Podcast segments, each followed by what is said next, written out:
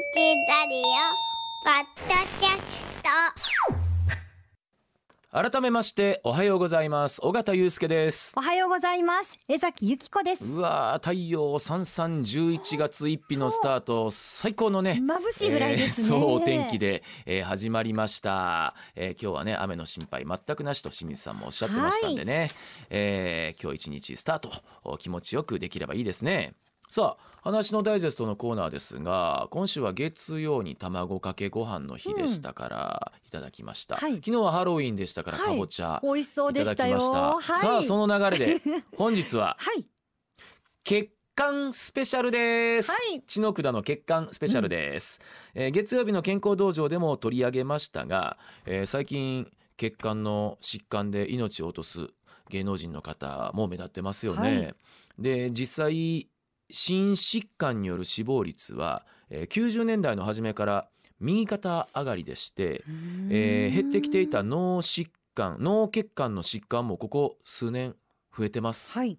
そこで血管のケアの方法を今朝は学びたいと思います、はい。うん。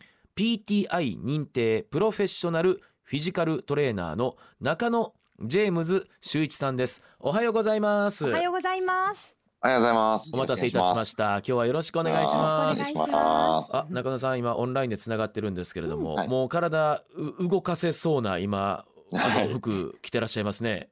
はい、あのユニフォームなんで、はい、そのまますぐ動けますよ。ユニフォームですえユニフォームです何の何のユニフォームですか、あの私トレーナー、フィジカルトレーナーをしていますので、ええ。トレーナーのはい活動する時のユニフォームですね。あじゃあ、はい。まさにじゃあもう今日はもうトレーナーの立場でいろいろね、えーはい。教えていただけるということで。まずはい。中野ジェームズ修一さんのこのジェームズというミドルネームが私も含めて気になる方も多いと思われますので、はい。その由来から教えていただけますあか。ありがとうございます。あの20年ぐらい前までずっとアメリカでえートレーナーの勉強をしてトレーナー活動をしていてですね。ええで日本に帰ってきた時に、まだ当時はトレーナーとしてのこう仕事としての認知があまりなくてですね。はでなんかトレーナーとして食べていけない時代がありまして。でその時あのあのグローバルでいろいろな、えー、と仕事をしたいということで当時アメリカで使っていたアメリカンネームをそのまま使っていたら、うんうん。そっちの方がこう有名になってしまってお抜け抜けることができなくなったっていうのが原因ですね。はい、じゃあそのジェームズというミドルネームをつけたことによって今の中野ジェームズ修一さんがあると考えてもいいんですか？トレーナーとしてそうの。そうですね。はい、あのいろいろな国内外も含めていろいろな活動をさせていただいてますね。はいあ。そうですか。あでも今はいちらっとお話しされてましたけれども、そのトレーナーという仕事にまつわる環境もこの10年20年でじゃあ大いに変わったと考えていいんですか？そうですね。本当に私二十数年前は、うんうんあのスポーツクラブとかでパーソナルトレーニングをしたいっていうことを言っても、やらせていただけるスポーツクラブはほとんどなくてですね。ははい。あの日本はこう月会費をいただいているにもかかわらず、そこから別料金でお金を払って運動指導するってことあ、がはい。なんかこう汚いことみたいな。そんな金儲けをするのかみたいな雰囲気が当時はすごくあったんですよね。うんであの運動指導を受けるっていうことがお金を払って価値として、うんあのなかなか日本の方たちが受け止めていただけない時代がずっとあってですねであのライズアップさんとかがね、はいはい。すごくわーっとヒットして、うんでパーソナルトレーナーっていうことの認知が広がり、うんそして私たちもアスリートだけではなく一般の方たちに対しても。すごくニーズのある職種になってきたかなと思います。あの今確かにあの街歩いてみてもパーソナルトレーナーパーソナルトレーニングっていうそういうジムが本当に増えてきましたもんね。本当増えてきましたよね。ね10年前は、あれうんうんはいあの税務署に行って職業欄にパーソナルトレーナーって書いた時に、はこれって何ですか？って言われたんですよ。で、まあ、筋力トレーニングとか有酸素運動とかストレッチをする仕事ですよっていうふうに言った時に、うんそれでお金もらえるんですか？ってお。あの税務署で言われたこと今でも、はい、覚えてます、ね。税務署の方、はい。そこまで踏み込んで聞いてきはるんですね。ありがたいことに。でまあそういうねあの時代に突入をしてはいるんですが、その中野ジェームズ修一さんのフィジカルトレーナーとしての経歴を拝見すると、はい。すごいですね。うん。卓球の福原愛さん、はい。バドミントンの藤柿ペア、はい。青山学院大学の駅伝チームのフィジカル強化の指導をされてるということですごいじゃないですか。これその世界のね、あのートップレベルの人たちの指導されてらっしゃるということでこれそれぞれどんなことをされてたのかちょっとお聞かせ願えますか？はい、フィジカルトレーナーですので、うん、よく勘違いをされるのが、はい、えー、怪我とかをケアするトレーナーっていうふうに勘違いされるんですけども、はい、私たちは主にマッサージをしたりとか治療行為ってことはしないんですね。はい、その選手の動きとか、うん、えー、体の特徴を見てどんな筋力トレーニングをして、うん、どんな準備運動をして、うん、どんなストレッチをしたらパフォーマンスが上がるのかっていうのを個別にあの運動処方を立ててで一緒に指導していくっていう感じの仕事ですね。なんで体を強くしていく。パフォーマンスを上げるための筋力トレーニング強くしていくためのメニューを構成する専門家になっています。でもこれ例えば福原愛さんだったら卓球ですし、はい、バドミントンですし、はい、えー、まあ駅伝ですから長距離ランナーですしそれぞれね、はい、これあのスポーツの特性が違うと思うんですけれども、はい、あのもう何でもござれなんですか？この他にも多種多様なスポーツと考えていいんですか、そうですね。あの、他にも体操だったり、トランポリンでバスケットボール、バレーボール、あの、いろいろあの競技を見てるんですけども、うん、もちろん見る上ではその競技の特性ってことも勉強しなければいけないですし、はい、ルールであったりとか、うん、あとはその自分が見てる選手よりも強い選手が、今見てる選手と何がフィジカル的に何が違うのか、柔軟性であったり筋力であったりフットワークであったり、その弱ってる弱くなってるところはどこなのかウィークポイントはどこなのかってことを見抜いて、そしてトレーニングメニューに反映していくっていう感じですかね。ですけど、あのアスリートも一般の方たちも基本的には同じ人間の体なので、はい、そこからあのこう見ていくとそんなにあの難しい部分はもちろんあるんですけども、うん、えー、そんなに、えー、普段から勉強してきたことを応用していたすれば、はい、特に問題なく指導することができます。でもこれあれでしょ？あの中野さんジェームズさんからすると言いにくいかもしれませんけれども、うん、それだけ言ったら指名をいただいてるっていうことですよね。そうですね。あの、私たちはフリーのトレーナーになっていくそうですよね。よくアスリートには協会に所属のトレーナーさんがいたりとか、はいはいはい、あとお金を出さなくても、あの、指導を受けられるっていうトレ環境はあるんですよね。はい、で私たちは選手が別でお金を払って特別に雇わなきゃいけないので、うん、かなり費用もかかってきますね。大体1時間、まあ、トップクラスのトレーナーってくると1時間で大体1万5、6千円、うん、えー、高いトレーナーと3万円ぐらいやっぱかかってきますので、うん、その選手が負担してで強くならなかったらすぐクビになってしまうってことですよね。はい、結果成果が求められるわけですよね。はい。なんで、特に山山学院大学も入った初年度はですね、えっ、ー、と、初年度からまあ優勝することができたんですけどそうなんですか。はい。ですけども、そこがもし成績が下がってしまったっていうと、一番最初にやっぱ疑われるというか、あの原因だろうと思われるのが大体トレーナーなので、非常にこう厳しい世界では、まあどんな仕事もそうだと思います、ね、まあまあまあ。はい、だと思います。はい、あのーどうでしょうか例えばその今福原愛さんであったり青山学院の駅伝チームの話をちょっと振らせてもらいましたけれども何かこう、はい、えー、ここで話せるエピソードというかちょっと面白い話なんかあれば教えていただけませんか、はい、そうですね、うん、あの例えばどうですかね。ロンドンオリンピックとかリオオリンピックにもこう帯同はしてるんですけども、うんうん、あそうですか。はい。オリンピックとかに帯同してるとですね、選手たちってこう非常にこうナーバスになるんですよね。はい、はい、はい。普段の選手たちとは全くこう違うような、なんと性格とか行動を起こすようになってくるんですけども、例えばあの福原愛の場合はそうですけど、必ず練習の時には私でもずっとついていて、うん、動きがこうだとかああだとか、こういう準備運動がもっとしたいんじゃないか、いろいろこう厳しいことを言うわけですよね。はいはい、でも、食事の時間っていうのをやっぱすごく大切にしている選手が多くてですね。はい、食事の時に練習のこととかトレーニングのこととか一言でも話をすると、はい、一気に機嫌悪くなるんですよ。ちょっとわかる気しますね。アスリートにとったら食事って本当にもうなんか唯一と言ってもいいような食事睡眠かな、なんかあのオフになれる時間っぽいですもんね。はい。なんですけど、こちらとしては、その食事の時間で、じゃあこの後どうしようとか、こういうプログラムやろうと思うんだけどとか、今日自分が練習見ていて感じたこととかって、なかなかこう、時間が取れないので、そういう時にこう、フィードバックをしたいわけですよね。なるほど。ですけど、なんかそういうがすると、そういう機嫌悪くなるので、うん、はい。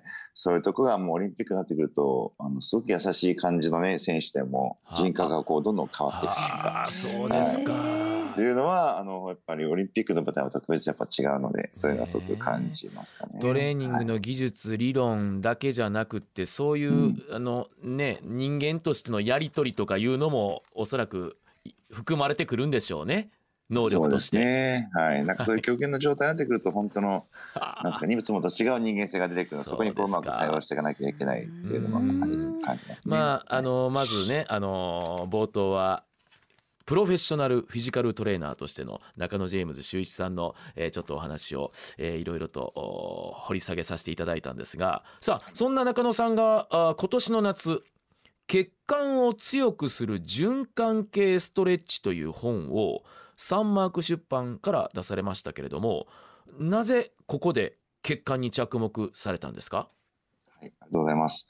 あの、これはですね、コロナ禍になった時に、うん。私があの、早稲田大学で、えっと、公開講座を持っていてですね、えで、コロナ禍になった時に、普段はずっと対面で指導していたんですけども、はい。オンラインで指導することになったんですえね。うん。で、あの、高齢の方たちだったりとか、普段からあんまり運動してない方たちに対して、ストレッチの指導をしていく中で、ええ。要望にあったのが、デスクワークが非常に多い、要はテレワークが非常に多くなってですね、はあはあ。で、あのどうしても体を動かさなくなってきたので、筋力トレーニングではなくて、うん。で、筋力トレーニングだとどうしてもこうきついので、うん。ストレッチでもっと健康になる方法がないですか？うん。っていう質問をたくさん受講生の方からいただいたんですね。でそう思った時に、ふと私がストレッチ指導していて、はい。じゃあ、どの部位を何秒間何セットやって、これを何種目やったら、果たして体の中で本当に健康になってるのかなって知りたくなったんですよね。はで、一応柔軟性向上するためには、こういうプログラムで、こういうふうに何秒ぐらい伸ばしましょうっていうエビデンス自体はあるんですけあど、はいですけど、じゃあ自分が教えてるこのプログラムの構成をしていく中で、本当に変わるかどうかっていうのを知りたくてですね。はで、えー自分がこう血液を循環させるってことはすごく大切だってことが分かっていたので、うんじゃあこのプログラムを病院の先生にちょっとエビデンスを取ってもらおう。と思ってやったのが一番最初だったんですね。ああはい。じゃあコロナきっかけオンライン、はい。リモートデスクワークっていうところがキーワードにあるんですね。うん。はい、そうですね。ス。トレッそうチそうです。ねストレッチっていろいろあると思うんですよ。ではい。私もヨガとかやってるんですけど、うん。血管を強くするっていうのがキーワードで最近私血管測ってもらったんであすけど、そうなの？はなんか年齢相応だったんですよ。ももっと若いかなって期待してたんですけどなのでそうそうそう。血管を強くするっていうところがものすごい気になりますね。そういえば血管年齢っていうワードを最近聞いたことありますね。はい、そうなんです。ショッピングセンターとかでも測ってくれるんですよね。あるあるある。ちょっと簡易なものなんですけどはい。はい。で、本当にそうで、はい。ヨガとかストレッチとかやってる方いっぱいいらっしゃるんですけども、うん。私もこれ検証してみて分かったのが、はい。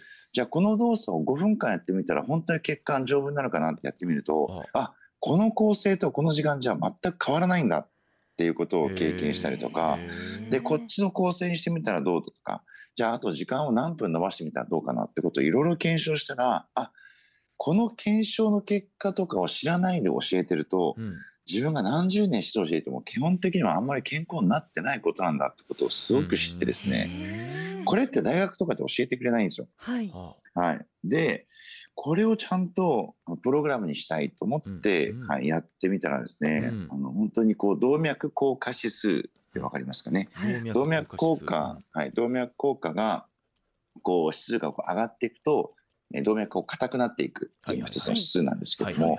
動脈硬化指数の改善がですね、非常に多く見られたんですね。うんはいうんで、さらに高血圧の改善ってことも多く見られました。ほう。はいで、さらに、えー普通、あの、骨粗鬆症の予防っていうのはあが、ストレッチではできないっていうふうに言われてるんですけどはいも、実はこれ、えー循環をさせていくストレッチを行っていくと、はあ骨粗鬆症の予防にもつながることが、はい、分かってですね、ははい、自分でもそういう結果が出ると思わなかったことがいくつか出てきてあ。あ、そうですはいか。うんで、それでやっぱりこう、ちゃんとうんどのぐらいの時間とどのぐらいの回数とか必要なんだなってことをすごく自分が実感をするようになってから、うんえこのプログラムがあの大手の企業さんとかからもすごく採用されてですね、はその企業の修行の前とか会議の前にこの体操をしましょうってことで広めてえーくださってますね。あ。あの、うんはい。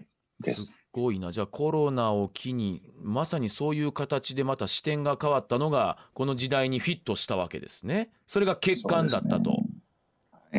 でこれ血管を強くする循環系ストレッチという表現なんですが、はい。そうですね。この循環系ストレッチという考え方について教えてもらいたいんですけれどもなぜストレッチで血管が強くなるのかっていうところも含めてはいいいですか、そうですね。うえっと、ストレッチは大まかに分けて2種類あるんですね。ん、はい、はいはい。で、まず一つ目が静的ストレッチといって、ぐーっと伸ばすストレッチ。はいはいはいはい。ものですねうん。これは柔軟性を向上させるストレッチなんですけども、はいもう一つストレッチの種類があって、はい動的ストレッチと言われて、こうやって動かす、あはいはいはいはい。動かすストレッチのことを動的ストレッチと言います。で、この循環系ストレッチは静的ストレッチではなく、動かす方、動的ストレッチの方のジャンルになっていきます。よくあの、はいい、わゆるストレッチジムのところでやらせてもらうのは静的でねあの動かさずにはいはい難病みたいなのが多いような気がするんですが、うんでこの循環系は動的ストレッチはい。はいになります。はいはい。で、血液を動動的なので動かすことによって、あの血管って筋肉の中を通ってるんですね。はいはい。はいはい。なんで筋肉をこうやってぐぐっと動かしてあげれば、うん。血管をこう押し上げてくれるので、うん。血液が循環をしていきます。うんうん。で、じゃあどこを動かしたらいいのかっていうと、はい。ポイントがは。肩甲骨と足になるんですね。肩甲骨と足。肩甲周辺と足周辺とになります。足。はいはい。で、まず肩甲骨をしっかり動かすと、なぜ循環す、血液が循環するのかっていうと、はい肩甲骨と肩甲骨の間には褐色脂肪細胞といって、はい熱を生み出してくれる細胞っていうのがたくさん存在するんですへね。ーはい。そこを刺激してあげると、体から温度、熱を生み出そうとして、どんどん体の温度が上がりやすいっていう性質があるんですね。うんなので、アスリートもか肩甲骨をしっかり動かして、体の温度を上げてウォーミングアップをするんですけども、うんうんうんはい。なので、肩甲骨をしっかり動かすっていうことをまず行います。肩甲骨周辺はい、はい。で、もう一つ、足の筋肉を動かします。足。はい。足はですね、第二の心臓って言葉聞いたことあります？かはいはいはい。よくふくらはぎ揉むととかよく言いますよねそうですね。人間は心臓がこの胸のところにあって、ここから拍動で体液が、血液が送り出されます。はいはい。でも、立っていたら、その血液は下に下がっていって、はい。で、もちろん重力で下がってくるんですけども、はいはいそこが血液が上に上がってくるってすごいことだと思いますね。うん。重力が下にもかかわらず、体液が上に上がってくる。確かに。そのために足の筋肉が動いてくれて、うんうん。足の筋肉が血管をぐっぐっと押し上げてくれて、うんうん。体液を上の方に押し上げていくんですね。はい。で、この筋肉を動かして血管を押すっていう作用のことをうん。別名、ミルキングアクションっていうんですね。ん？ミルキン？ミルキング、ミルキングアクション。ミルキングアクション。はい。乳搾りあの動作だからミルキングなんだ。はい、ミルキングアクションっていうんですね。はいはいこのミルキングアクション、足の筋肉を動かしてミルキングアクションの作用を起こさせて、下に下がってしまった体液を上に押し上げるってことをしながらうん、肩甲骨を動かして体の中に熱を生み出してうん。っていうことをしていきます。そうすると、動脈と静脈をつないでくれているバイパスの動静脈吻合っていうのがあるんですけども、はい。その動脈と静脈をつないでくれているバイパスの部分がの流れが非常に良くなってですね、はい。動脈から静脈へとこう血液が流れていくっていうのが作ることができます。だから動的ストレッチってことなんですね。動かすっていうことなんですよね。うん。静的だったら伸ばすだけだから、なかなかその血液の巡りは良くならないっていう。そういうことなんです。うん。はい。でどうでしょうか？じゃあせっかくですからねあのーそのリスナーの方もですねそのストレッチってどうやればいいの？で何分すればいいんですか？っていう声もね私も含めて聞こえてきそうなんですが、はい。あの中野さんはこの成果が出る時間について実験もされたそうなんですがその結果はどれぐらいなもんだったんですか？はい。最初はですね、あの一般の方に広めるためには5分ぐらいっていうふうに言ってあげると広まりやすいのかなと思って、うん確かに。5分で検証してみたんですけど、データ的になんうんともすんとも言わなかったんですね。うんとも何も変わらなかったんです。あら。そうですか。はい。で、じゃあ10分なのかなって10分でやってみてあんまり変わらなくてですね、やはり最低でも15分から20分っていう時間はどうしても必要になってきます。ということは人間の体ってそんな簡単にはぐろっと健康になるわけではなくてですね、ある程度のやっぱり時間は必要ってことはそうなんだなってことはすごく感じました。そこは耳心地のいい5分でできるなんとかストレッチっていうふうにやっぱりいかないんですね。そうですね、したかったんですけどね、はいなかなかそこはどう考え、プログラム作ってもなかなかいかなかったですね。あそうですかはい。はい。じゃあ15分から20分時間を取ります。はい。で循環ストレッチい何種類かあるわけなんですか？そうですね、主に大きく分けて3種類なるほどあってですね。はい。じゃあ今日はそのうち、うんはい。そのうちの一つを今日はうんごはい、紹介いいですかお願いします。はい。どんなストレッチでしょうか。か？はい。えー今日はですね、ちょっと時間を短めで3分ぐらいで、あ3 3分から5分ぐらいで終わらりますせたいと思いますね。はい。まずは、T シャツ脱ぎストレッチっていう名前がついてるんですけども、はいはい。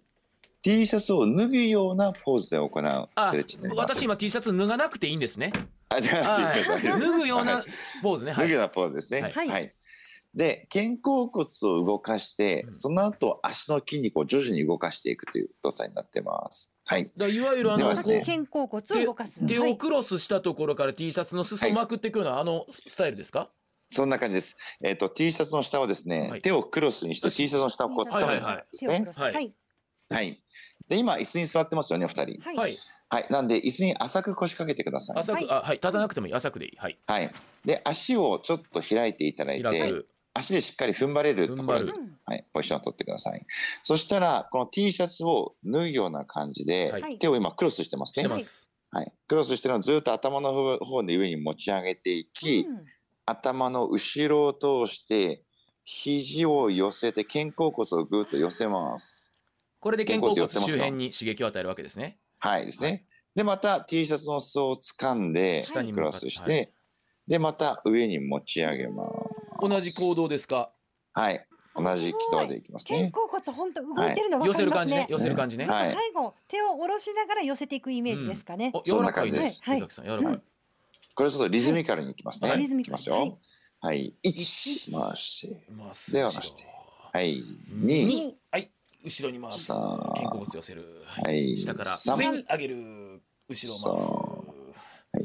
4。四。はい上に上げる後ろ回す。肩、肩痛くないですか？大丈夫ですか？あ大丈夫ちょっとだけ痛いです。痛かったら動きを少し小さくしてください、あそれでいいですね。はい。はい。はい。6、うん3、はい。7、うい。うん3、はい。8、はいよはい。9。あこれもしかしたら10回までかなそう、10回です。ラストにいきますね。10回です。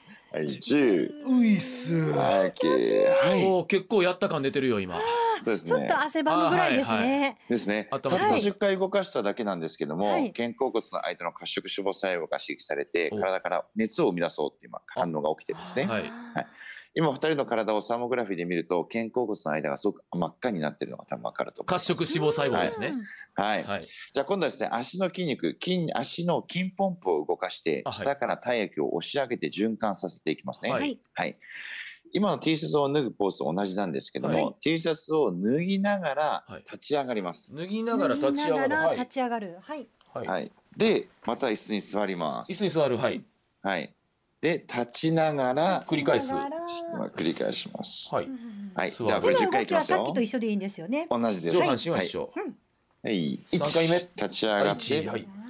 さあ、はい、2、4回目。立ち上がって。で座る。はい、5手の動きはさっきと一緒。ですね。はい。足でしっかり踏ん張ってくださいね。はい、6。手もなんか動かしやすいですね。うん全身使った立つ方がねそうですね。連動してるうん同じ動きでも。7。はい七椅子に立ったり座ったりやりながらですはい、8。はい。ういやっぱ太ももにも効いてきてます。そうですね。そうですよね、これ。9。ちょっと私言葉が少なくなってます ラスト、10。